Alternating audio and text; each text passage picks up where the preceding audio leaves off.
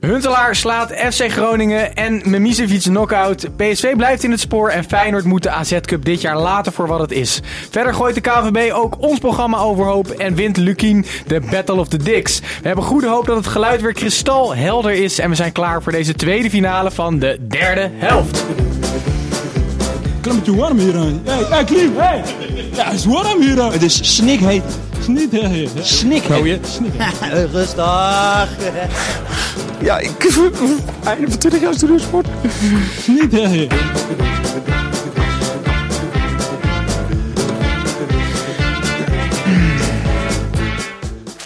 Ja, welkom heren. Ik zit hier met eh Snijboon, met eh, Gijs. Tim is even afwezig, maar daarvoor hebben we vriend van de show en bijna eh, vaste gast Michel terug in, de, in deze aflevering. Van, Eigenlijk een eh, betere versie van Tim. Ja.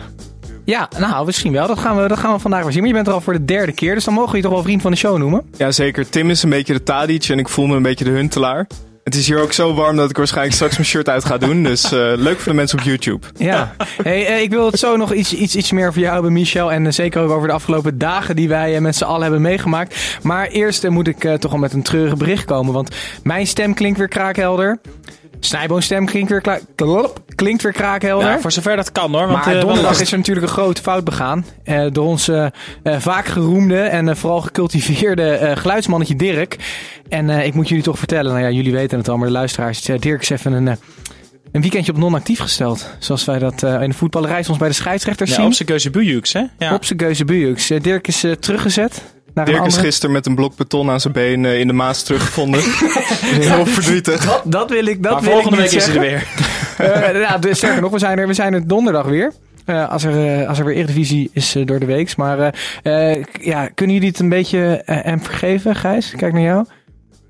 Jawel, zulke dingen gebeuren toch gewoon? Ja? Ja. Waar Ja, mensen zegt- werken worden fouten gemaakt, Titus. Ja, nou, we hebben nu een, eh, een nieuwe producer, eh, producer Bart. Je, je mag niet heel veel fouten maken Nee, hier. nee, hij heeft geen druppel alcohol gedronken. Eh, het gaat nog allemaal goed. Dus eh, hopelijk een, een, een, een, een, een, nou, zoals we het al vaker hebben gezegd, kraakheldere aflevering. eh, waarin we allemaal mooi te horen zijn. En om te beginnen dus bij onze gast Michel Dodeman. Je bent het, eh, ja, de, de, de, de wederhelft van Tim wat betreft het cabaret duo Michel en Tim. Klopt. Daarnaast ben je eh, eh, freelance journalist eh, die vooral schrijft ook voor Vice en Mhm. andere bladen. En tot slot aandeelhouder van Murcia. Ik zeg zelf liever clubeigenaar, maar ik ben ook aandeelhouder.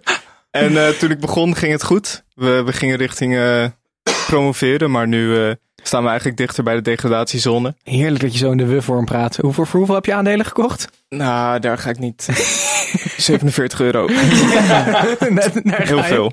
Ja, wie weet is een hele goedkope club en ben jij groot aandeelhouder, dat weet ik niet. Maar dat, dat gaat nog goed? Nee, nee, het gaat niet goed. Maar ik denk dat ik binnenkort een keer langs moet eh, met het vliegtuig en dan eh, Op orde, orde op zaken stellen. op zijn Jan Smits gewoon even die kleedkamer in. Ja, precies. En gewoon even, even zijn prullenbak eh, uit de hoek schoppen. Hey, maar over orde op zaken stellen gesproken. Gisteren eh, waren wij op het uh, Hartgas voetbaltoernooi met onder andere Henk Spaan, die hier een tijdje terug in de uitzending was en het toen had over een eh, jonge journalist die wellicht voor Hartgas ging schrijven. Eh, je hebt hem gisteren even aan de tand gevoeld. Ja, ik heb hem even aangepakt tijdens de wedstrijd. en eh, volgende week mijn eerste stukje. Dus eh, ja, ik ben benieuwd. Nee, dat was. Nou, dat moeten we misschien even vertellen. Gijs, vertel jij dat even? Nou, ik mocht er helaas maar één wedstrijdje Oh, bij zijn. Maar we waren uitgenodigd om als derde helft deel te nemen aan het... eh, om, de, om de hoeveel jaar is dit? Ik denk, jaar. Voor mij jaarlijks. Oh, ik dacht een WK-cyclus, omdat er uit meerdere landen Nee, mensen nee, waren. nee. Ehm, we een waren- derde helft al. Het was een derde helftal met eh, een, een toernooi met acht teams. ehm, waaronder Fox Sports en Hartgras. En volgens mij zijn jullie eh, uitstekend, ik praat in jullie vorm, tweede geworden. Zeker. Niet onaardig, we- daar doen we het eigenlijk niet voor, maar niet slecht. Volgend jaar gaan we, gaan we echt voor prijs 1. Wij moesten in de finale helaas onze meerdere erkennen in eh, Ali Boussabon en, eh, en Glenn Helder. Anders hadden we die beker gewoon gepakt. Ja, Maar, Michel, eh, Michel, had jij ooit gedacht dat je nog eh, Ali Boussabon zou verdedigen? Nee, ik voelde me vanochtend na het toernooi echt alsof ik door een tank was overreden. dat had was ook Ali. Boussabon kunnen zijn. Want die, die draaide echt nog goed weg. Hij knalde ballen van 25 meter in. Ik moet zeggen, ook Glenn Helder was nog steeds gewoon door niemand af te stoppen. Ja. Misschien door de Belastingdienst, maar verder door Ah, en niemand. die zat, die zat later op de avond gewoon lekker te drummen bij Fox, hè? Zag je dat? Ja, ja, ja, dat deed hij die heel moest, snel. eh, gehaast weg. Nee, maar het was, was een mooie ervaring, toch, Snijboon? Zeker. Was, Heb eh, je je Twitter-handle Snijboninho een beetje eer aangedaan als Braziliaans eh, frivole voetballer? ik, ik kan wel. Er waren wel een paar hakballetjes. Maar die gingen allemaal direct in de voet van de tegenstander. Dat maakt niet uit. Het waren hakballetjes. Nee, ja, inderdaad, eh, tweede geworden. Ehm, ja, en eh Snijboon, me Ed Meester Snorbaard. Nee, stop nou eens met die ad. Oké, Meester Snorbaard. eh, zijn handle op Instagram is met een ad ervoor. Die wil weten of we de Afrika Cup gaan coveren. En Volgens mij gaan we dat niet doen, hè? Nee. Je kijkt nu naar mij, maar van mij mag het. Nou ja, kijk, ik ga hem zelf... Jij bent ik, gro- ik groot ga- liefhebber. Ja, ik, ik vind het het mooiste landentoernooi wat er is. Ehm, ik ga ook zeker kijken. En eh, iedereen is ook... Nee, ik wilde zeggen iedereen is van harte uitgenodigd bij mij thuis. Maar bijna iedereen. Tim niet. Dan kom ik misschien. Je kan toch gewoon een monoloog, drie kwartier snijboon over de Afrika Cup. Ik zal zeker één keer luisteren. Zullen we gewoon... Ik denk dat Frank Kramer dat, dat, dat ook zou doen. En dat was toch wel een beetje jouw voorbeeld wat betreft het coveren van Nou, de ik, ben, Cup. ik ben nog net iets minder dicht bij mijn pensioen dan Frank Kramer toen was. Ja, zo zie je er niet uit. Met name Madagaskar is echt fantastisch. Alleen maar hele moeilijke namen. En dan hebben ze een spits die heet Zout. ja, Dat is echt waar. Ah, maar misschien. eh eh, Michel vult je nu al aan. Nee, het, het, het wordt echt een mooi toernooi hoor. Tanzania, Kenia al in de groepsfase. Burundi is erbij voor het eerst. Madagaskar is erbij. Ja, ik kan echt niet wachten. Jullie lachen, maar het is fantastisch. Oké, ja, ik ben hartstikke benieuwd. Hey, eh, Gijs, er worden zelfs hele persoonlijke vragen op onze eh, social media gesteld. eh, waaronder door Simon Laurijs, zonder et ervoor. En hij wil weten hoe jij Pasen gevierd hebt. Eh, nou, Simon. Ken je hem? nee. Waarom vraagt hij dat dan specifiek Nee. aan jou? nee, het was niet specifiek aan mij, denk ik. Oh, maar Ehm, jij wilt graag antwoorden. Ik, nou ja, ik was de enige die nog vrij weinig gezegd heeft. Dus ik dacht, ik eigen mij deze vraag even toe. Simon, ehm, ik heb niet, speciaal, niet zoveel eh, speciaals gedaan, jongen. Ik heb mijn schoonfamilie afgewezen om hier de podcast te kunnen maken. Dus dat is een uitstekend excuus. Wat, dat heeft Tim niet kunnen doen. Nee, precies. Dus ik had een iets betere onderhandelingspositie. Maar voor de rest, Simon, is het morgen eh, eten met de eigen familie. eh, veel chocola naar binnen werken en een beetje uitslapen. Dus eh, Ik vind het eigenlijk een heel saai antwoord. Nee, die jongen heeft gewoon lekker een weekendje vrij. Die heeft gisteren zelf drie puntjes gepakt. zeker. En die geniet nu even van de geneugden van het leven. Oké, jongens, laten wij het eh, gaan hebben over voetbal. En we beginnen bij de koploper. En dat is ja, sinds tijden niet meer PSV. Maar Ajax die speelde bij FC Groningen. En dat werd 0-1. Fluit eens terug. Eh, Michel, is het terecht dat het eh, programma op de schop is gegaan voor Ajax? Er ging natuurlijk veel over afgelopen week. Nou ja, het is denk ik niet zozeer een kwestie van terecht of onterecht. Maar de KNVB heeft er natuurlijk een beetje een potje van gemaakt. Want als ze in de, in de winterstop alvast hierop hadden geanticipeerd. Kijk, ik snap dat je misschien van tevoren voor dit seizoen niet verwacht dat Ajax in de halve finale komt. Maar in, in de winterstop kan je toch denken, oké, het zou kunnen dat ze twee rondes doorgaan. Hier, als we nu alvast gaan puzzelen, dan hebben we straks dat gezeik niet. En nu kom je last minute hiermee en zijn supporters eigenlijk de dupe. Nou ja, als je, als je in de winterstop had gezegd dat Ajax de halve finale van de Champions League zou halen, dan zat je nu in de gesticht. Ja, Dus- maar je kan, toch, je kan toch alvast. Het was sowieso een heel druk en vol programma. En Ja. in, weet ik veel, januari is er geen reet te doen. Maar in Maar Engeland zijn ze dit wel gewend. Hè? In Engeland wordt sowieso pas eigenlijk de week voordat de wedstrijd plaatsvindt... de definitieve dag en tijd Ja, maar dan ben je dus wel vaak als supporter de dupe. Want Cornel Evers, die hier een paar weken geleden zat, toen ik er overigens niet was. Mhm. eh, nou, zijn Twitter-account ging helemaal los. Gewoon de hele dag door over het feit dat dit gebeurde. Maar hij miste inderdaad... Hij, volgens mij was hij er niet nu op de laatste wedstrijd. omdat Precies, het en hij had, ze twee kindjes beloofd om Ja. daar naartoe te gaan. Nou, dat soort gevallen, die vinden natuurlijk ook veel meer plaats in, eh, in Engeland. Ja, nou ja, misschien is de cultuur er in Engeland meer naar dat iedereen al meer van tevoren de rekening mee houdt dat er nog veel Hmm. geschoven kan worden. Ik weet ook niet of er in Engeland echt met weken geschoven wordt. Dat is natuurlijk nu wat een beetje eh, bijzonder is. Ehm, Nou, ik ben, ik ben wel blij, sorry dat ik je onderbreek, dat de KVB gewoon een beslissing heeft genomen. Want normaal is het democratisch. Dan moeten alle 18 ploegen weer bij elkaar komen. En 9,5 moet het ermee eens zijn. Dan heb je witte rook. Maar mogen we alsjeblieft even naar de wedstrijd? Want het was best een Ja. interessante pot. FC Groningen ontregelde Ajax best wel, toch? Ja, ik vond dat ze het eigenlijk. eh, Kijk, voetballend zal, echt, zal FC Groningen er nooit aan te pas zijn gekomen. Dus wat zij uitstekend deden is wel echt zeer kort op het randje en soms er een beetje over. eh, de middenvelders van Ajax aanpakken. ehm Memisevic en Reis Ja. en Te Wierik. Die gaven echt alles. Eh, en Ajax had er echt wel veel moeite mee. Was het een Ehm, beetje lucky Ajax? een, ge- een gelijkspel was, was eerlijker geweest. Als Ja. je naar de hele wedstrijd keek. Niet zozeer op het aantal kansen wat gecreëerd werd. Maar wel op, vond ik, eh, de strijdlust bij Groningen spatte er echt af van, minu- van minuut 1. Ze wilden dat uitstekende eh, jaar wat ze tot nu toe hebben gewoon voortzetten. Ehm, dus ja, Lucky Ajax. Ja, het was, Lucky Ajax, eh, omdat er, heel veel VAR-momenten zijn geweest die goed uitpakten voor Ajax. Leuk. Scheidsie! Moet u niet even gaan kijken? Wat een far! Er zijn er twee die wij eigenlijk door moeten lopen, denk ik. Hè? Dat is na drie misschien. Nou, laten we twee houden. Hens van Tagliafico en de goal van Huntelaar. Laten we beginnen bij de goal van Huntelaar. Ik vond dat een ehm, geldig doelpunt. Michel? Ja, ik ook. Ik vond dat het handwerken wel echt makkelijk naar de grond ging. Ja. Volgens mij ging hij ervan uit dat, het, dat er gefloten zou worden. Mm. Maar ja, grote vent. En Dit, de, ik vond dit niet. ehm, dit, dit was gewoon een duel. En Handwerker liet zelf ook zijn handen niet, eh, niet thuis. Die zat ook gewoon in een duel en die trok ook aan Huntelaar. En daar was volgens mij niet zo heel veel aan de hand. Oké, en dan de Hens van Tagliafico? Ehm, ja, ik vond dat eigenlijk wel gewoon een handsbal. En het Maar- feit, het, het bizarre was, want wij zaten te kijken. De bal bleef zo lang in het spel na die handsbal. Dat volgens mij op den duur de VAR dacht, ah, laat maar. Want het is, dat kan toch nee, maar het kan, het kan ook niet. Maar eh, volgens mij was dat wel echt een beetje wat er Michel? aan de hand was. Maar volgens mij heeft hij, ook, hij heeft er niet naar gekeken, toch?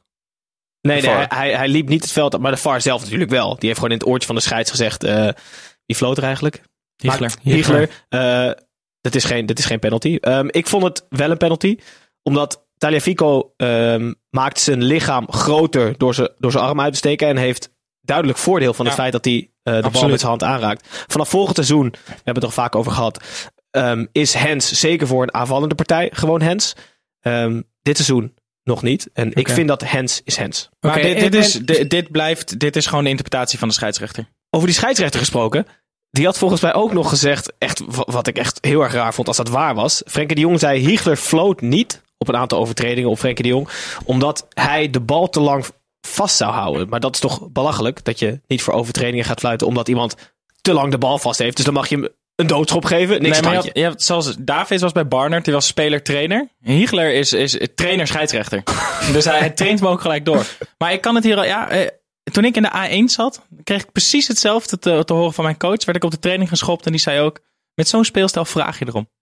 Dit zei alleen omdat je even wilde melden dat je in de A1 hebt gespeeld, toch? Ja, maar ik, ik kom uit echt een heel klein dorp.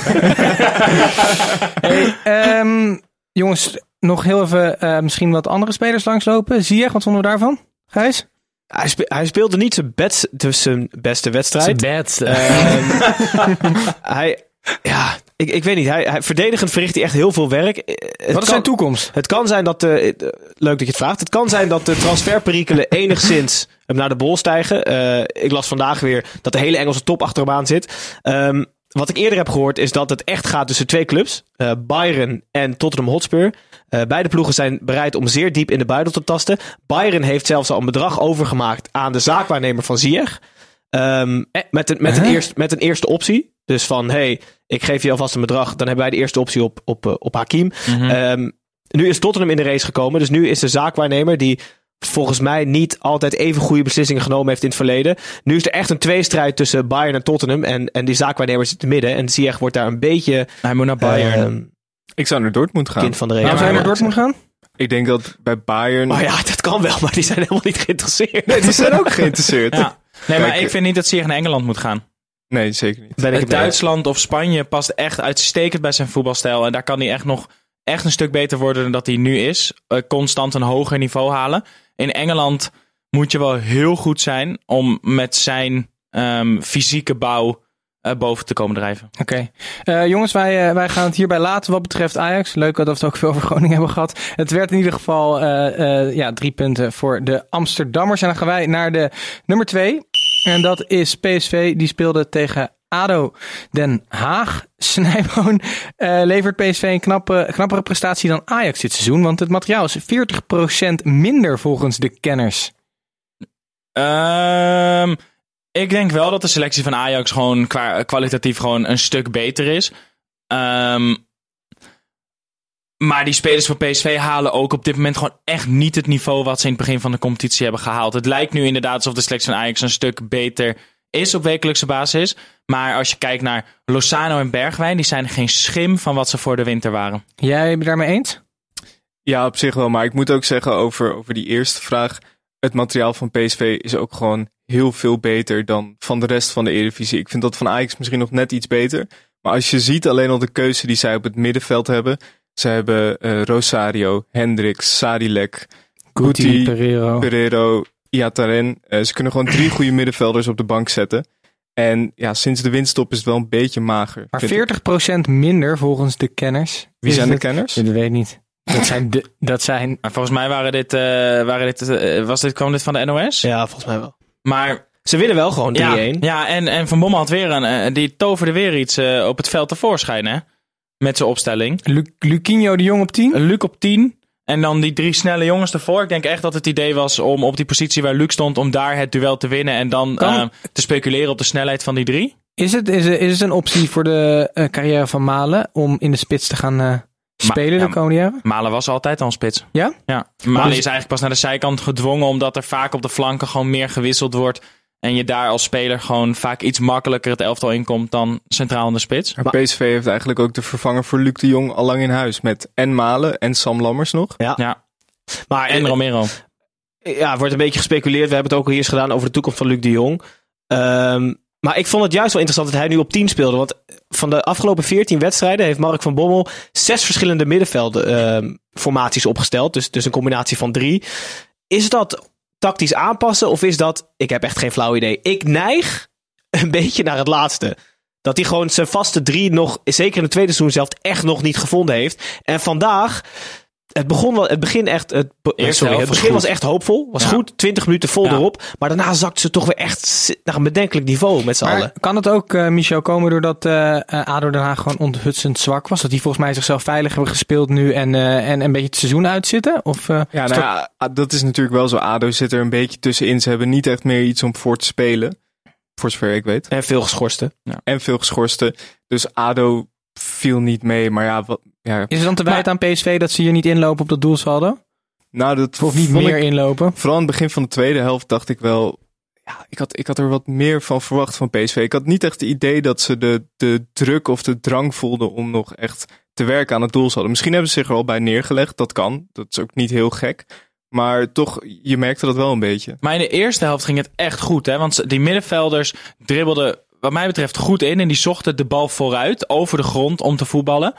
Vaak was er dan geen ruimte en dan werd hij weer uitgekaatst. En in plaats van dat je dan nog een keer diezelfde aanval op, eh, opzet. En dat je een soort van handbalverdediging krijgt. Dat je de hele tijd steekjes tussendoor totdat de ruimte ontstaat. Kozen die middenvelders van PSV vaak eh, de tweede of derde keer dat hij terugkwam. Gingen ze dan voor een hele moeilijke hoge bal eh, spelen. Als zij gewoon het geduld hadden opgebracht om gewoon te blijven zoeken naar die ruimte, hadden ze in de eerste helft gewoon twee, drie goals kunnen maken. Want ze speelden qua veldspel echt goed de eerste helft, vond ik. Oké. Dit wordt heel technisch, hè, Titus? Dus ik weet Ja, je nee, ik door snap er helemaal niks van. Ehm, laten we, laten we ehm, doen wat we eigenlijk de laatste goed. weken, we- laatste weken altijd doen. Eh, even vooruitblik op die tweestrijd eh, aan de top. Ajax die speelt nog thuis tegen Vitesse, thuis tegen FC Utrecht, uit tegen de Graafschap. En dan hebben we PSV uit in Tilburg bij Willem II, uit bij AZ en thuis tegen Heracles Almelo. Wat denk jij, Michel? Ik vind het programma van PSV er iets lastiger uitzien. Maar ik vind dat het wel scheelt dat ze nu die laatste thuis spelen tegen Heracles. En het scheelt ook dat AZ waarschijnlijk net wel, net niet nog iets heeft om voor te spelen. Maar het zijn allemaal geen, eh, geen hele makkelijke potjes. Dit zijn nee. zes teams die hier staan. dat zijn allemaal teams die, die gewoon kunnen ballen op dit moment. Ja, want eh, zeker eh, Utrecht en Vitesse, die, die schieten van een 2 naar een, een 9 toe qua hoe ze spelen. Ehm, als Vitesse zijn dag heeft, is het echt een hele goede Ja. ploeg. Hetzelfde geldt voor Utrecht. En ze spelen allemaal nog ergens voor. Oké, jongens, eh, eh, tot zover de top 2. Wij gaan nu naar de wedstrijd van de week. En toevallig zit daar de nummer 3 en 4 in. Dat is namelijk Feyenoord tegen AZ. Wedstrijd van de week, van de week, wedstrijd van de week. 2-1 voor Feyenoord. Eh Gijs, door jou in het leven geroepen AZ Cup eh, blijft dit jaar uit handen van de Rotterdammers, lijkt het, hè? Het is echt een, prijslo een, een, een seizoen echt zonder prijs nu. Hè? Zelfs de AZ Cup is niet meer binnen bereik. Eh, Michel, voor degene die het, eh, mocht je het niet weten, de vierde, Michel pri- weet dat wel. de vierde prijs is omgedoopt tot AZ Cup. Heel zuur voor Feyenoord. Ik denk dat eh, iedereen zal balen in de Kuip. Dus de sfeer was Maar dit ook is echt, uiteindelijk eh, wel hoe de AZ Cup ooit begon. Feyenoord stond op een Ja. eiland en het ging echt om de nummer 4 van de eredivisie. Nu zijn we weer terug bij af en kan het misschien nog spannend worden. Want mijn eh, favoriet, eh Heracles Almelo, stoomt op, hè? stoom op. Nee, ja, ik vond het wel een hele interessante wedstrijd. Feyenoord natuurlijk nu zo goed als zeker derde. Eh, ja, het maximaal haalbare dit seizoen. van tevoren zat ik echt te denken van... hey, dit is een gevallen topclub. Of een topclub op weg naar beneden, Feyenoord. tegen een eventueel opkomende subtopclub. AZ spreekt heel erg graag van een top 4. En die wil er heel graag bij. Ehm, dus op voorhand dacht ik echt van dit wordt echt bloedinteressant. En de, en de eerste helft was ook echt interessant. Want AZ had het veel betere veldspel. De combinaties liepen echt heel soepel. Eh positiespel was uitstekend verzorgd. En de tweede helft was echt een ander Feyenoord. Die, die, die hebben echt op, op, op de falie gekregen van Ja. Giovanni van Bronckhorst in de rust. En die, gooide, die, die, die, die maakte het een wedstrijd op basis van strijd. En die wonnen ze. Voetballend, dat zei Steven Berghuis ook, was het eigenlijk schrikbarend. Het verschil tussen AZ en Feyenoord, de eerste helft. Maar eh, de tweede helft maakte Feyenoord veel goed. En ik denk dat AZ binnen eh, drie jaar wel echt bij die top 4 gaat komen. Dat hun fundament uitstekend verzorgd is. Oké, en dan weer even terug naar, eh, naar Feyenoord. Ehm, de, de, toe- de toekomst daar ligt bij een aantal van die jonge pikkies. Waaronder Malasia, die weer een heerlijk goal scoorde. Er wordt meteen nagekeken. Michel, eh, wat, wat denk je ervan? Terecht dat hij eh, de voorkeur krijgt boven Verdonk. Ja, vind ik wel. Ik, ik zou, als ik van Bronkhorst was, zou ik nu inzetten op die jeugd. Kijk, Feyenoord, in principe, nou nu is het wel, derde worden ze wel, lijkt me. En je hebt gewoon heel veel van die jonge spelers. Kijk, ik, ik snap bijvoorbeeld ook niet zo goed. Martina raakte dan nu geblesseerd, maar Och. ik, ik vind het dan. Nee, je Zo had is- moeten stoppen bij ik snapte het niet zo goed, Martina. dat was, dat, dat was statement echt ik, vind het leuk dat je het zegt, maar eh, gaan deze drie wedstrijden dan helpen om de jeugd naar een hoger niveau te brengen? Nee, nee, maar ik bedoel meer in zijn algemeenheid. Ik snap niet zo goed waarom Martina dan bijvoorbeeld de voorkeur eh, krijgt boven Nieuwkoop. Want als je Of kijkt naar. Sint-Just, hè? Ja, maar als je kijkt naar bijvoorbeeld AZ, die hebben echt veel jonge spelers, veel zelf opgeleide spelers. En bij Feyenoord best wel veel jongens van, van rond de 30 zonder restwaarde. Eens? Ik weet niet meer waar ik heen wilde, maar Maar dat ja. wel. Nou ja, ik, ik weet waar je heen wil, namelijk een lookalike. Ja, we hebben, we hebben er weer één. En niet zomaar één. Ehm, ik leg even het linkje naar het hoofd van de wereld. eh, Donald Trump. Verenigde Het Staten. hoofd van de wereld nog wel, zeg. Ja, zo voelt hij zich zeker. Maar eh, er zijn veel geruchten in Amerika eh, waarom hij heel vaak alleen eh, op evenementen verschijnt.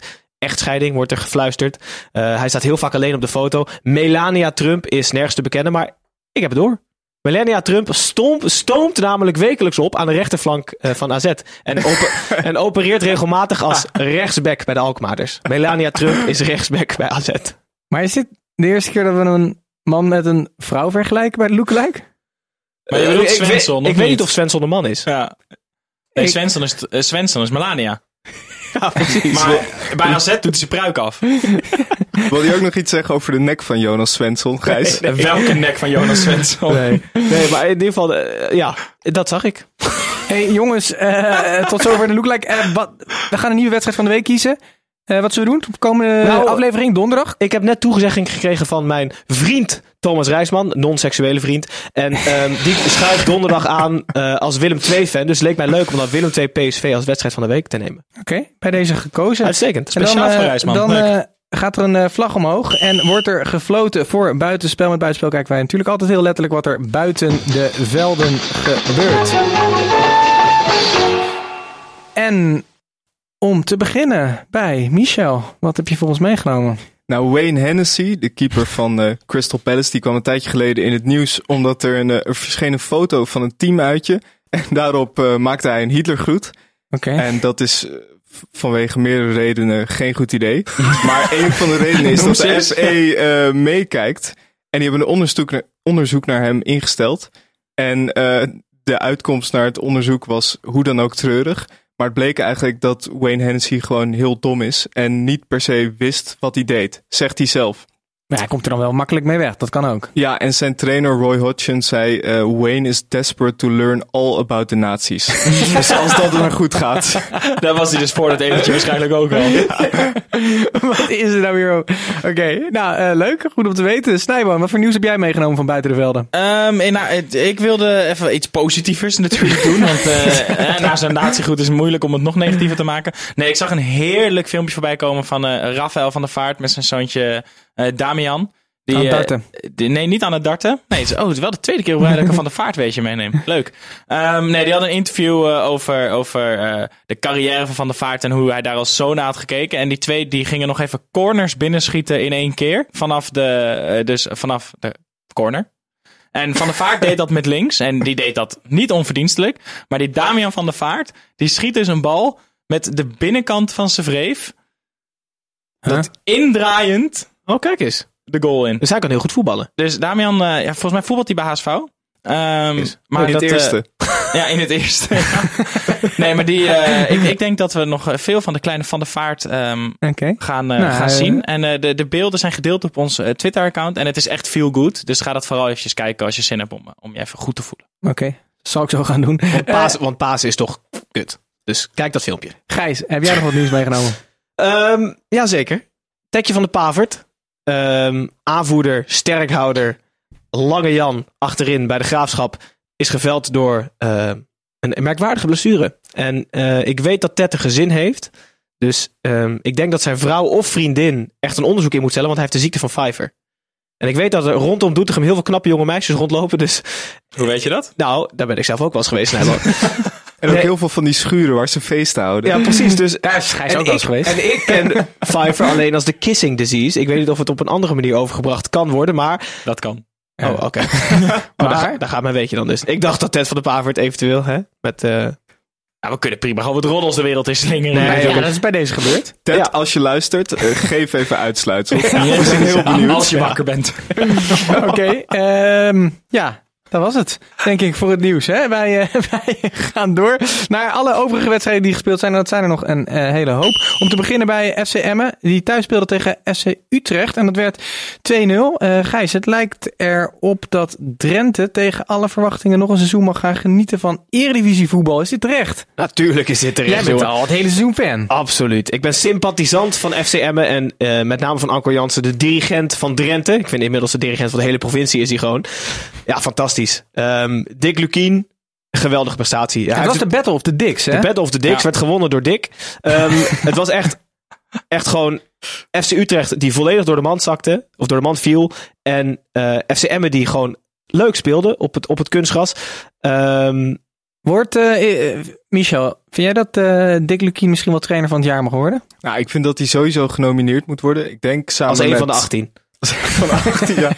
Ik denk eh, met Ten Hag, Adrie Koster, Ja. Mark van Bommel misschien. Maar ik vind wat hij heeft gedaan, het is echt fantastisch. Ja. Iedereen zei aan het begin van het seizoen, dit is echt een camping elftal. En eigenlijk heel geruisloos hebben ze zich opgeklommen en heel steady, heel rustig. Je hoort nooit iets. Ja, fantastisch. Ja, het is echt eigenlijk FC Lukien. Want heel veel van de jongens die bij FC Emmen spelen komen uit Lukiens eigen stal. Eh, hij heeft ze zelf opgebeld, zelf contact met ze gezocht. Ja? Hij zat bij Groningen. Heel veel jongens met een Groningen verleden. Die van jong Groningen, die niet doorgebroken zijn. Het eerste spelen nu bij hem. Dus ik ben een beetje bang. Eh, ik vind dat FC Emmen Lukien een contract voor het leven aan moet bieden. Want als hij nu weggaat, ben ik bang dat die groep uit elkaar valt. Dan ga, jongens hebben heel veel binding met die trainer. En daarom vind ik het echt extra, extra FC Lukien. Dick moet inderdaad genomineerd worden voor trainer van het jaar. Maar wat, belang, wat eigenlijk alles zegt over Dick Lukien. Virgil van Dijk heeft, heeft een keer in een interview gezegd. Die neemt van niemand iets aan. Die volgt compleet zijn eigen weg. Heeft superveel vertrouwen in zichzelf. Behalve als het gaat om Dick Lukien. Dick Lukien is de enige. Heeft zij met hem samengewerkt bij Groningen? Ja, en, en Virgil van Dijk heeft dus nog steeds heel goed contact met Dick Lukien. En Dick Lukien geeft dus de tips aan Van Dijk over hoe hij nog steeds beter kan worden. Ik en denk Van dat dat Dijk alles komt dus zegt. volgend jaar. Nou, Bij ja, Emmen. Ja. In de spits. Ja. Wie weet. In ieder geval eh, een, Fantastisch, eh, jongens, fantastisch. Ja. een eh, verdiende, een dik verdiende overwinning van, eh van FCM tegen, tegen Utrecht. Eh, dan gaan we naar Vitesse tegen PEC Zwolle. Dat werd eh 4-1. Michel, Brian Linsen is een kopfenomeen, toch? Hoe is ja, het dat mogelijk? is echt schitterend. Hij is 1,65 meter. Als hij bij de lat wil komen, heeft hij drie ladders nodig. en hij wint gewoon drie keer dat kopduel. Maar ik vraag me dan ook af. Hij, hij werd drie keer gedekt door Bram van Polen. Is er dan niemand die na die eerste twee zegt... Bram, laat mij dit even doen. Nou, Bram als aanvoerder bepaalt het zelf, hè? Ja, maar hij, zei, hij, zei, hij trok wel het boetekleed aan. Hij Ja. zei, deze, eh, dit verlies komt op mijn naam. Maar ik denk dan toch, ja, na twee keer ga je toch misschien een extra mannetje erbij zetten of zo. Maar er zijn er wel meer hè, die een kopduelletje verliest van Brian Linsen. Ja, hij heeft iets Ja. van, eh, hoeveel kopgoals zijn het inmiddels? Zeven? dit seizoen. Ja. Komt ook door die fantastische voorzetten van Eudegaard. Want Ja. die zijn echt perfect. Over Eudegaard gesproken. Hij werd eh, een tijdje, een paar weken terug kregen we nog bericht hij te licht was voor Ajax. En nu zegt uh, Slutski eh, klaar van Real Madrid, terecht? Hij is klaar voor Real Madrid, denk ik. Misschien niet klaar van. Maar maakt verder niet uit. Nee, Ehm, ja, nee. Absoluut niet. Eudegaard eh, eh, raakt nog lang niet het niveau van Real Madrid. Die gaan deze zomer ontzettend, ontzettend vernieuwen daar. Ja. Zidane krijgt echt een zak met geld mee. Dan gaan spelers als Hazard, gaan daar waarschijnlijk heen. Maar En, ze eh, blijven hem wel gewoon nog even 5 miljoen per jaar salaris betalen ze en hem, en hem, en hem uitverhuren. Ja, ik, ik, ik denk dat als er nu gewoon een club komt met een zak geld voor Eudegaard, dat zij denken En wat is een zak geld? Prima. Praten we dan over 10, 20 of 40 miljoen? tussen de 20 en 30, Ja? gok ik. Micho? Dat denk ik ook. Ik denk begin 20 miljoen, dat ze dat, of misschien 20 miljoen en dat ze dan eh Of een terugkopen. clausule. Ja. Ja. Maar jullie eh, waren een tijdje terug nog wel enthousiast over Eudegaard bij Zeker. Ajax. Eh, zou, zou het gek zijn voor Ajax om daar 22, 23 miljoen voor neer te tellen? Vind ik niet. Als jij zeer voor zak geld de deur uit doet, dan vind ik Eudegaard een hele logische opvolger. Die heeft laten zien dat hij eh, op het niveau in de Eredivisie onder Ajax klaar is voor een, eh, een volgende stap. Eudegaard is denk ik de enige speler uit de Eredivisie, misschien samen met Isaac, waarvan ik van Ajax zou zeggen, oké, dit, deze zou ik willen hebben. Oké, nou, eh, die zou je wel naar Murcia willen halen. Die zou ik zeker wel naar Moesja willen halen, ja. Hij neemt zijn telefoon dan alleen niet op als jij belt. Oké, jongens, wij gaan door. We gaan naar... eh, Hebben we al gezegd dat het 4-1 was geworden trouwens, of niet? Het is 4-1 geworden. Oké. Eh, Heracles Almelo tegen Oh, Heerenveen. wacht, trouwens, mag ik nog... Ja, wat wil je zeggen? Oh, ik heb me zo boos gemaakt om die Butner, hè? Oei, oei, oei, wat een doodschop. Wilde ik alleen even zeggen. Hij heeft meer rode kaarten dan hersencellen, Butner. Oké. Echt, wat een idiote Hebben we dat ook gezegd? 4-1 en, eh en Butner eh, eh, rood. Heracles Almelo, Heerenveen 2-1. Gijs, het lijkt wel House of Cards in Friesland, hè? Ja, dit is wel, eh, dit is wel echt een serieuze, serieuze zaak. Ik vind Herenveen vroeger, als je naar Herenveen keek, was het Marcus Albeck en George Samaras. En nu is het Michel Flap en Sam Lammers. Maar bestuurlijk is het echt, echt een rotzooi. Die, die Kees Rozemond is nu algemeen directeur. Ehm, en als je dat verhaal een beetje volgt, ik, ik heb het proberen te lezen en proberen te begrijpen. Maar die heeft zich echt door alle bestuurlijke lagen gewurmd op hele tactische manieren. En is nu dus baas van Herenveen. En wordt gecontroleerd door Raad van Commissarissen en de stichtingbestuur. Maar in die Raad van Commissarissen en stichtingbestuur, dit wordt allemaal heel technisch, zitten nog mensen die hij heel goed kent. Dus hij wordt op dit moment gecontroleerd door zijn vriendjes, want hij komt uit die twee dingen. Hij heeft zich echt op een hele eigenaardige manier naar binnen gewerkt. Is een man uit de paardenwereld. Dus Ankie van Grunsche en Bonfire zullen binnenkort wel eh, in, In de spits staan. in de spits, precies. Bonfire op rechtsbuiten. Maar ja, ik vind dat echt een, hele, een hele kwalijke zaak. Dat, dat clubmensen als Riemer van der Velde en Foppe de Haan... natuurlijk zijn ze van de oude stempel, maar zoveel know-how en zoveel clubliefde gaat er verloren aan iemand die... En ik heb het maar verhaal maar van één kant. Dus als Kees ooit aan wil schuiven om zijn verhaal te doen, ben ik heel benieuwd. Ja, ik vind het echt een hele trieste zaak. En hij zat vorige week met zijn, gebro- met zijn gebronste gezicht een biertje te drinken tussen de harde kern. Ik vond het, terwijl zijn club echt naar de kloten Ja, gaat. Financieel is het ook verschrikkelijk daar. Gaat die, gaat die club zo naar de kloten, Micho? Eh, Zo naar de kloten als, zo, nee, maar zo, zo naar de kloten als Gijs zegt. Gijs Was was hier een paar weken te... Zo.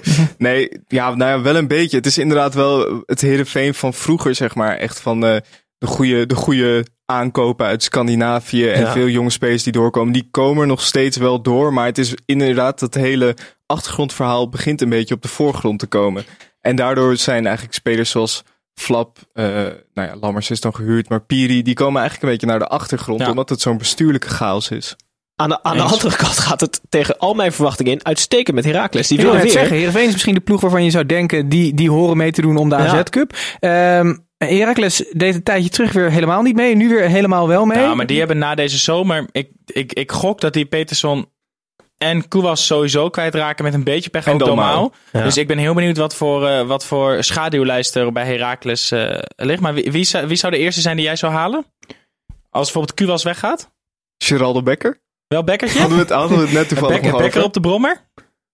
Ja, dan gaan we heel diep in detail. Ik zou, voor, ik zou eh, die misschien die Cantala Piedra van Twente proberen. Als ze een beetje geld Ligt een beetje binnenhalen, gevoelig, is het ook maar- echt wel het moment misschien om wel echt even te investeren in die voorhoede om, om dit vast te houden en door te gaan bouwen. Want Ik, de- eh, dus, er ligt daar iets moois. Ik ben er heel benieuwd naar. Maar ik ben ook heel benieuwd naar eh, of Tim nog een eh, weetje heeft opgestuurd. Ik heb een weetje, niemand wil het weten. Ja, ik heb een weetje. Ja, la la la la la la la la la la.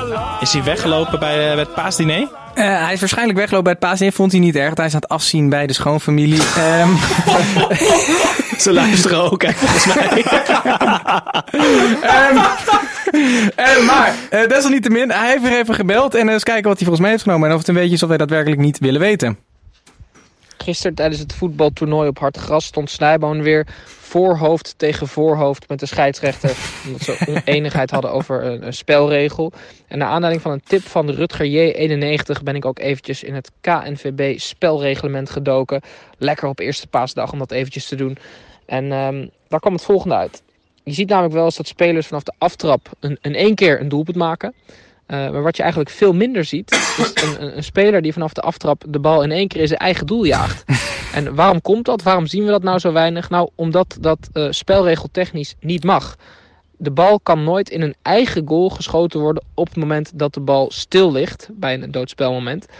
Dus um, op het moment dat jij de bal vanaf de aftrap over je eigen keeper mikt, dan is dat een corner voor de tegenpartij. dus ik hoop, Snijboon, dat dat volgende keer als jij weer op het veld staat, dat het dan helpt en misschien zeer ernstige ruzies uh, voorkomt. En om jullie even wat handvatten in het leven te geven, uh, dacht ik, misschien willen jullie dit weten en misschien ook niet. De tyfus. Dit is mijn favoriete cliffhanger ooit.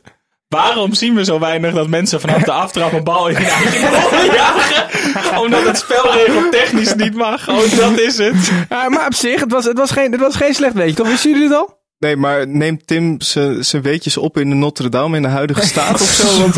Zoiets. Maar ik zei tegen Tim, we hebben een weetje opgestuurd gekregen onder het mom van de vijfde man. En uh, uh, je hoeft geen weetje in te sturen. Toen werd Tim natuurlijk pisslink. Narcist dat hij is, die zei, nee, dit is mijn rubriekje. Ik heb elke keer een weetje ingestuurd. Ik doe het toch. Ik zei, nou, dan kunnen we hem mooi vergelijken met Tom van Hemert. Want hij heeft een weetje opgestuurd in, naar onze mail, de derde helft podcast gmail.com. En die heeft er best wel wat van gemaakt. Laten we even luisteren. Ook Tom heeft een weetje en niemand wil dat weten. Ook Tom heeft een weetje en niemand wil dat weten. Nou. Yes mannen, ook Tom heeft een weetje. Over de broer van Johan Neeskens deze keer. Jillis Neeskens. En Jillis had volgens Johan net zoveel talent en aanleg om ook profvoetballer te worden. Waar het niet dat Jillis op een dag in een weiland in de prikkeldraad viel, een aantal pezen in zijn been afscheurde en zich nooit heeft kunnen ontwikkelen tot profvoetballer. Anders was er wellicht een gebroeders Neeskens geweest. Tot de volgende! Zo, ook cliffhangertje. Tot de volgende. Maar hij heeft echt Betere, betere geluidsmateriaal dan wij. Kan, kan hij onze jingles komen maken of niet? En Het is toch best wel aardig? Ja, wereld. Tom heeft een. Ja, gewoon Het is echt een beetje eh, Nederlands Ed Sheeran hoor. Vrolijk, vrolijk. Tom heeft een weetje. Hey, ehm, wist je dit, Michel? Nee, Wil je het weten? nee. Nou, kla- dan, ja, nou past het precies in dit rubriekje. Dankjewel Tom van Hemert. En als andere Ja, mensen nog een leuk weetje hebben, stuur dat vooral op. eh, of eh, zoals Gijs altijd mooi zegt, slide in onze DM met een, eh, met een voice memo. Wij gaan eh Of een door. pikante foto mag ook. Of een pikante foto. Zo, hier krijg je spijt van. Hè? Wij gaan door. Excelsior Willem 2 werd uiteindelijk 1-1. Gijs, kan eh, Excelsior de strijd bel begraven en zich gaan richten op de nacompetitie? Of gaat eh Moenier, Moenier Elhamdani zich eh, nog vaker redden? Nou, Excelsior staat op dit moment vijf punten achter op FCM. Ehm met nog drie wedstrijden te gaan, lijkt mij dat een schier onoverbrugbare afstand. Ehm, dus ik denk dat zij zich moeten focussen op de na-competitie.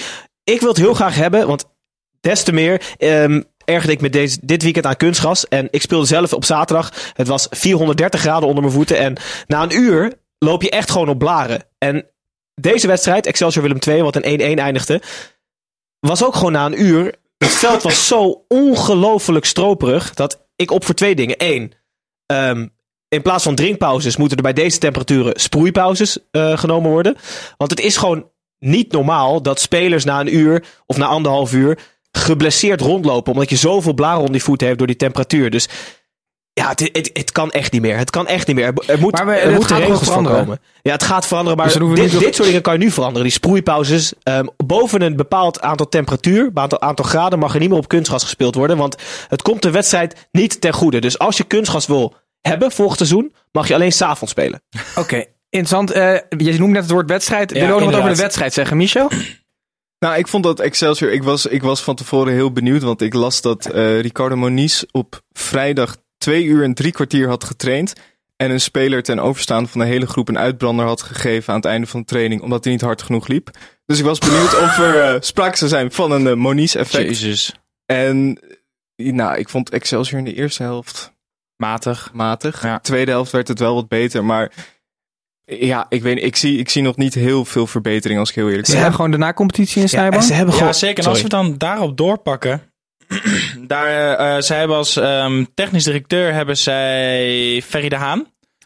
En, eh, Daan Bovenberg volgend seizoen, volgens ja, mij. en die hebben dus alweer contact met. eh, die hebben eigenlijk altijd contact gehouden met Mitchell van der Gaag. Eh, het lijkt mij heel leuk als Excelsior er in de nacompetitie in blijft. En dat Van der Gaag daar volgend jaar gewoon terugkeert om zijn ehm, niet afgemaakte werk daar voor te zetten. Oké. En Moniz, die mag dan weer weg. Duidelijk. Ehm, VVV tegen de Graafschap. 4-1. Eh kansloze nederlaag voor eh, de Graafschap. En de VVV wint er eens. Was, was dit het wel zo'n beetje, Michel? Ik eh, denk het wel, ja. ik, denk dat, eh, nee, ik, denk, ik denk dat de graafschap, heel eerlijk, toen ik de vorige keer hier zat, toen dacht ik echt, de graafschap gaat zich makkelijk veilig spelen. Want die hebben zulke leuke, goede spelers. Die hebben Matusiwa, Benschop, eh Narsing, noem ze allemaal maar op. Maar uiteindelijk... Met Pavert, met Pfeiffer. Maar uiteindelijk valt het toch een beetje tegen. Maar ik vind dat ze ook wel pech hebben. En nu was het eigenlijk de tweede helft. Ja, zakt ze er gewoon een beetje doorheen. Misschien zit ze er ook wel doorheen. Maar ik denk dat ze in de nacompetitie dat ze zich wel veilig gaan spelen. Ja, VVV heeft ook gewoon wel echt, echt een leuke voorhoede. Hè? Met, met Mlapa, Grot, Joosten. Er lopen wel wat spelers die als ze hun dag hebben gewoon heel talentvol zijn. En eh, die weten de kansen er wel te creëren. Vooral van Joosten ben ik erg eh, onder de indruk. Ik heb, eh, heb veel zin om die volgend jaar gewoon weer bij Utrecht te zien. Eigenlijk was voor mij het hoogtepunt eh, de goal van eh Son of God. Ralf Seuntjes. Hij viel in en... eh, Ed. eh, Oh, nee, ik mag Nee, niet meer zeggen. Bolly laagstreepje Nick, die wil weten wat wij van deze goal vonden. goal was prima, maar het verhaal erachter is veel mooier. Want zijn broer, eh, een aantal kilometer verderop, scoorde ook een eh, doelpunt. Ook toch de broer van Bolly? Nee, de broer, de broer van Ralf. Ehm, weliswaar met zijn togens in de kuip. Zo, En- maar nee, dit geeft wel- de heup dit- of goal? Nee, dit, ge- dit, dit geeft ons wel even een mooie kans om nog even eh, heel veel credits te geven aan die paas van Maher. Oh ja. Want die paas van Maher was dus zo schitterend. Die was zo op maat. Dat Mats niet eens iets hoefde te doen. Die hoefde dus alleen maar rechtdoor te lopen. Oké, maar we zitten dus nu wel bij een andere wedstrijd. Voor Maakt de luisteraars. Ik zag, zitten we een, bij ik zag een mooi bruggetje. Zeker. Maar ze scoorden 47 Nee, is seconden goed. van elkaar. Dat is echt, echt fantastisch mooi. Trotse ouders. Absoluut. Jongens, tot slot. Fortuna zit er tegen NAC 2-1. Eh Michel, is het doek voor NAC gevallen na vanmiddag? Of was dat eigenlijk al gevallen? Nou, ik denk dat het nu wel zo'n beetje definitief was. Je zag het ook een beetje, het was ook echt zo'n net niet dag bij NAC.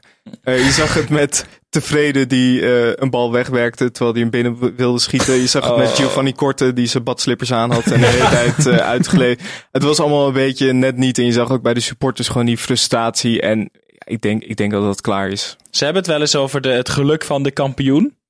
NAC heeft echt het pech van de degradant. Daar Ja. valt gewoon niks valt hun kant op. Ze creëren best wel veel, maar echt, het is niet om Maar aan te zelfs de. VAR in deze wedstrijd was niet aan de kant van NAC. Want er werd toch iemand onderuit geschoffeld? doe hem niet weer helemaal. Nee, doe maar niet.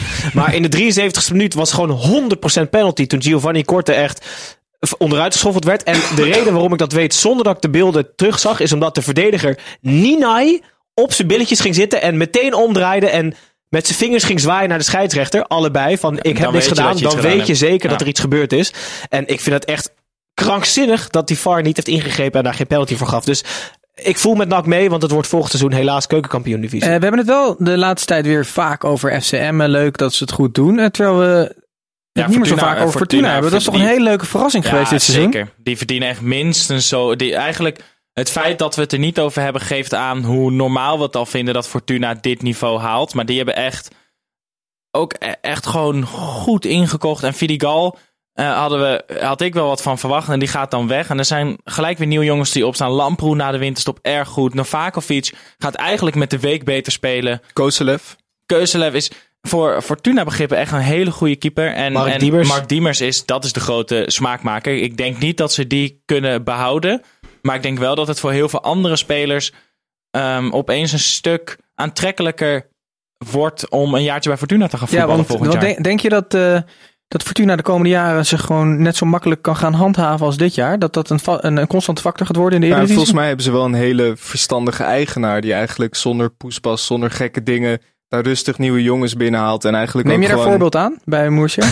Ja, wel een beetje, wel een beetje. Ik vind dat wel een, eh, een verstandige man. Ik hoopte dat jij allemaal van die gasten vlak voor hun pensioen nog een jaartje naar Murcia gaat halen. voor veel te veel geld. Weet je, van die Sammy Koufour types. Wesley Sneijder, Nigel de Jong. Ik wil die jongens eigenlijk gewoon allemaal uit de zandbak oppikken. Heerlijk. Hey, jongens, wij naderen het einde van de aflevering. En eh, op de valreep dan peilen wij wekelijks onze voorspellingen die eigenlijk altijd juist zijn. En zo niet, dan noemen wij dat... Vermoeden van matchfixing, moet wel zeggen vermoeden. Want ik heb daar geen bewijs voor natuurlijk. Eh, we hadden het eh, net al over eh, Dick Lukien. Misschien wel eh, eh, trainer van het jaar. Wie verwachten jullie dat het, eh, dat het gaat worden? Als je nu een voorspelling moet doen. Ik kijk eh, naar Snijboon. Ik zie jou eh, echt als zo'n kind in de schoolklas naar beneden kijken van kies mij niet. Maar Ja, precies. Ja. Eh, Michel. Want, eh, Nou, ik nee, heb ja, ik denk Ten Hag Ja, ja, maar jij, jij denkt Lukien? eh, ik denk dat het uiteindelijk als Ajax kampioen wordt Ten Hag wordt. Omdat ze ook nog wel de beker en de Champions League een beetje mee zullen wegen. Maar als je puur naar de Eredivisie kijkt, vind ik eigenlijk dat Lukien... Zou ik het gewoon gunnen. Ja, Lukien of Koster zou dat alle, zou het echt, die hebben allebei een wereldprestatie Ja. geleverd. Die relatief veel bijzonderder is dan wat Van Bommel en Ten Hag doen. Dus een van die maar twee is, is, leuk. Want, want ik, ik, ik, zou het eh, ook niet gek vinden als Van Bommel wint. Zo'n eerste seizoen, wat hij nu heeft gedaan met die spelersploeg, hoe hij heeft doorgerouleerd. Gijs loopt wel elke week te zeggen dat hij nog steeds niet zijn middenveld bepaald heeft. Maar ik vind het wel knap wat hij daar doet. En dat hij ook Pereira op de bank zet, dat hij zich niet gek laat maken. Guti op de bank houdt. Dat hij eigenlijk bijna het hele seizoen bovenaan heeft gestaan met een, tegen een Ajax wat eh, nou, voor sommige mensen 40% beter is. Maar ga jij nou ook je mening geven? Hij is hier het gast geweest. Nice. En, eh, daar ga je. Nice. Gijs, Gijs, stukje Tim, ja. Ja, een stukje Tim.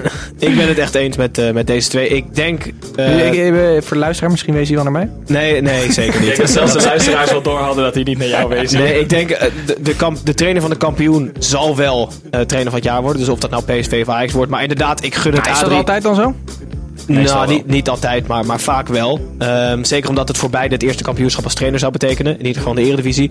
Ehm, dus ja, ik, ik, ik, maar ik hoop Dick of, eh, of Adrie. En dan natuurlijk het liefst Dick. Lucky. Oké. Jongens, dat was het eh, voor deze week. Wij, ah, nou ja, we zijn er donderdag alweer.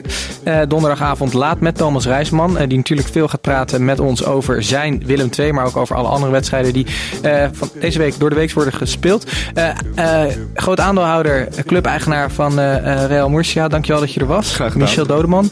Eh, succes met eh, eh, Henk Spaan eh, aan zijn aan zijn grijze haren trekken. Om eh, nog een stuk te mogen schrijven bij Hartgas. Ehm Je helpt hem niet echt. wie, wie, wie weet eh, eh, zien we jou binnenkort weer terug. Eh Snijboer en Gijs, ik zie jullie sowieso donderdag weer. Zijn jullie er allebei? Zeker. Maar ik ga nu eerst even een ijsbad nemen, want god, Kalereld is die heet. Een klein beetje warm hier hoor. Oké jongens, tot, eh, tot donderdagavond. Oh, nee, niet weer. Nee.